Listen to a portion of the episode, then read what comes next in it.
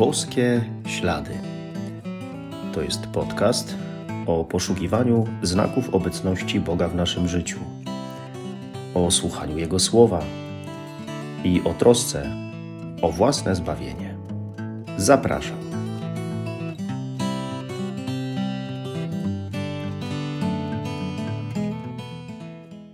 Witam serdecznie. Szczęść Boże. Dziś często w różnych instytucjach, firmach, szkołach, wspólnotach, w różnych organizacjach mówi się o ich misji, czy też o poczuciu misji. Niekiedy pada pytanie: a jaka jest misja naszej szkoły? Albo co jest misją naszej firmy? To oczywiście bardzo ważna sprawa misja bo dzięki niej można określić konkretne cele i zadania do wypełnienia, a wszystko nabiera sensu i znaczenia. Jednak taka misja dla pojedynczego człowieka może się w ciągu życia wiele razy zmieniać, bo przecież nie jesteśmy w jednej szkole czy instytucji przez całe życie. A czy jest taka misja, która się nie zmienia i trwa przez całe życie? Taka misja osobista, moja, stała, na zawsze, którą warto mieć, która dotyczy mojego życia, która jemu nadaje sens i mobilizuje, określa cele życiowe i zadania. Tak, jest taka misja bo Kościół też ma swoją misję, która jest misją Jezusa i misją każdego z nas na zawsze. Posłuchajmy słów Ewangelii według świętego Mateusza. Jedenastu uczniów udało się do Galilei na górę, tam gdzie Jezus im polecił. A gdy go ujrzeli, oddali mu pokłon. Niektórzy jednak wątpili. Wtedy Jezus podszedł do nich i przemówił tymi słowami: Dana mi jest wszelka władza w niebie i na ziemi. Idźcie więc i nauczajcie wszystkie narody, udzielając im chrztu w imię Ojca i Syna i Ducha Świętego. Uczcie je zachowywać wszystko, co wam przykazałem. A oto ja jestem z wami przez wszystkie dni, aż do skończenia świata. To ostatni fragment, ostatnia scena Ewangelii Mateuszowej. Zmartwychwstały Jezus spotyka się ze swymi uczniami tam, gdzie zapowiedział, w Galilei, i rozsyła ich, aby udzielali chrztu i głosili Ewangelię, aby kontynuowali Jego misję. Zanim Jezus wstąpi do Ojca, spotyka się z uczniami w Galilei. To Jezus wybrał to miejsce, miejsce spotkania. Dlatego to nie jest tak, że my wyznaczamy spotkanie Panu Jezusowi, ale to On wybiera miejsce i czas każdego ze spotkań. Spotkać Go mogą ci, którzy są Mu posłuszni, posłuszni Jego poleceniom i to mimo różnych wątpliwości, a takie mieli uczniowie. Na przykład, jeśli Jezus zostawił się nam w Eucharystii i polecił czynić ją na Jego pamiątkę, to na pewno tu go spotkam, mimo jakiejś wątpliwości czy rozproszenia, które może wkradnie się w czasie mszy świętej. Galilea, do której Jezus polecił uczniom się udać, ma dla nich szczególne znaczenie. Przecież tam wszystko się zaczęło. Tam ich Jezus powołał nad jeziorem Genezaret. Na tym samym jeziorze przeżyli z Jezusem burzę. Tam Jezus wygłosił kazanie na górze, tam jest góra Tabor i tak dalej, i tak dalej. To był dla apostołów powrót do źródeł po tym, jak trudnym doświadczeniem była męka Jezusa i jego śmierć.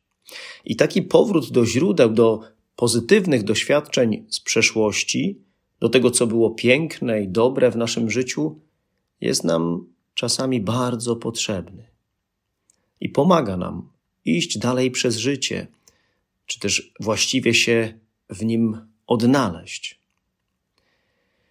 Kiedy uczniowie spotkali w umówionym miejscu w Galilei Jezusa, zachowują się bardzo naturalnie. Widząc zmartwychwstałego Pana, oddają mu pokłon. Jednocześnie widać po nich, że to, co się dokonało, czyli męka, śmierć i zmartwychwstanie Jezusa, przerosło ich. Stąd niektórzy, widząc żyjącego Pana, mają jeszcze różne wątpliwości. Ale tak jak mówił papież Franciszek, że Bóg nie męczy się przebaczaniem, tak tutaj Jezus nie zniechęca się ich wątpliwościami, nie zraża się ich postawą, wręcz przeciwnie. Znając ich słabość, kruchość, powierza im misję i posyła ich w swoim imieniu, aby tą misję kontynuowali. Ufa im słabym, mającym wątpliwości. Przekazuje im władzę udzielania chrztu. Nie boi się też, że coś zepsują, że zawiodą, że coś pójdzie nie tak w głoszeniu Ewangelii całemu światu, bo przecież to On będzie z nimi, aż do skończenia świata i przekaże im swego Ducha Świętego, mocą którego to dzieło będzie się dokonywało aż do dziś i dłużej. A On sam, Jezus, będzie ich karmił sobą w Eucharystii, aby nie ustali właśnie w tej misji. To my jesteśmy tymi uczniami, uczniami, którym tą misję Jezus powierzył. Uczniami, którym Jezus tuż przed wstąpieniem do Ojca zostawia swoją ostatnią wolę, jakby testament. Mamy udzielać chrztu, czyli czynić nowych uczniów Jezusa i przekazywać im nauczanie, Ewangelię. Wszyscy jesteśmy spadkobiercami tego, co Pan Jezus nam, swoim uczniom, zostawił. Każdy z nas może ochrzcić drugą osobę. Oczywiście w zwyczajnych warunkach dokonują tego kapłani, diakoni po uprzednim przygotowaniu kogoś do chrztu. Czyni się to w kościele, ale w szczególnych okolicznościach, na przykład w niebezpieczeństwie śmierci, w szpitalu, po urodzeniu dziecka, każdy z nas może ochrzcić drugą osobę, mając intencję tego, co czyni Kościół. Tak samo każdy z nas może nauczać, głosić Ewangelię. Może nie z ambony w kościele w czasie mszy świętej, do czego powołani są kapłani, ale każdy może innym mówić o Jezusie słowem i czynem, świadectwem życia. To jest nasza życiowa misja. Misja nadająca sens życia i określająca poszczególne jego cele, zadania. Misja niezmienna, na zawsze. Warto pamiętać o tym, że my tej misji nie rozpoczęliśmy, nie jesteśmy jej twórcami, ale kontynuatorami misji, którą rozpoczął Jezus, którą dał mu Ojciec. I dlatego ewangelizując potrzebujemy pokornie słuchać Ducha Świętego i Kościoła, aby robić to, aby realizować tę misję w jedności z Jezusem i w Jego stylu. Przecież także uczniowie, kiedy stali się apostołami posłanymi na świat przez Jezusa, to jednocześnie nie przestali być uczniami. Stali się apostołami, ale nie przestali być uczniami. Uczniami, którzy pozwolą się poprowadzić Duchowi Świętemu. I dlatego każdy nauczyciel wiary jest także uczniem. A uczeń to ten, kto uznaje autorytet, jest posłuszny, daje się poprowadzić. Jezus y, powierza głoszenie dobrej nowiny o Jego miłości nam, słabym i grzesznym. Czasami ziemskie sprawy nas przytłaczają, tak że zapominamy o tym, że mamy głosić, że to jest nasza misja. Czasami mamy duże wątpliwości, zastanawiamy się nad tym, jak będzie, co się stanie i się lękamy. Nie ma co za dużo wątpić. Przecież moja misja jest naszą misją, Kościoła, a poza tym prowadzi ją Jezus. Więcej mu zaufajmy.